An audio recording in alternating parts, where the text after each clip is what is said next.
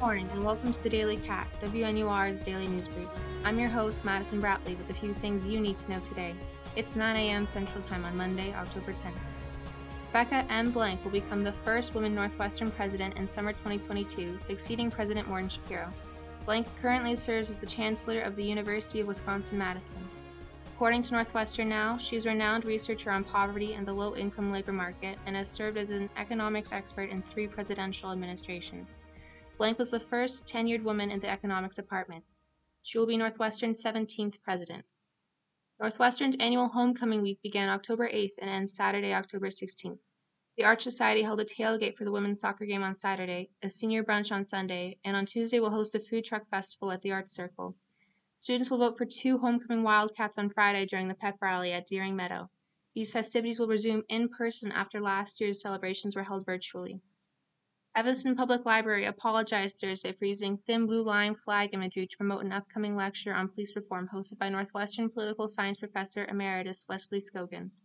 Many associate the flag with racist, white supremacist, and alt right groups. The symbol is used on signage and books used to promote the event, and the materials were replaced after a staff member complained. The seminar titled Police Reform Progress and Pitfalls is scheduled for November 2nd. Chicago Park District CEO Mike Kelly resigned Saturday after he reportedly knew one year ago about sexual abuse allegations and the misogynistic culture among lifeguards. Multiple aldermen and Mayor Lori Lightfoot called for his resignation, citing his lack of response. In August, Kelly said the Chicago Park District's watchdog office had reprimanded more than 40 employees in the beach and pool unit for sexual harassment.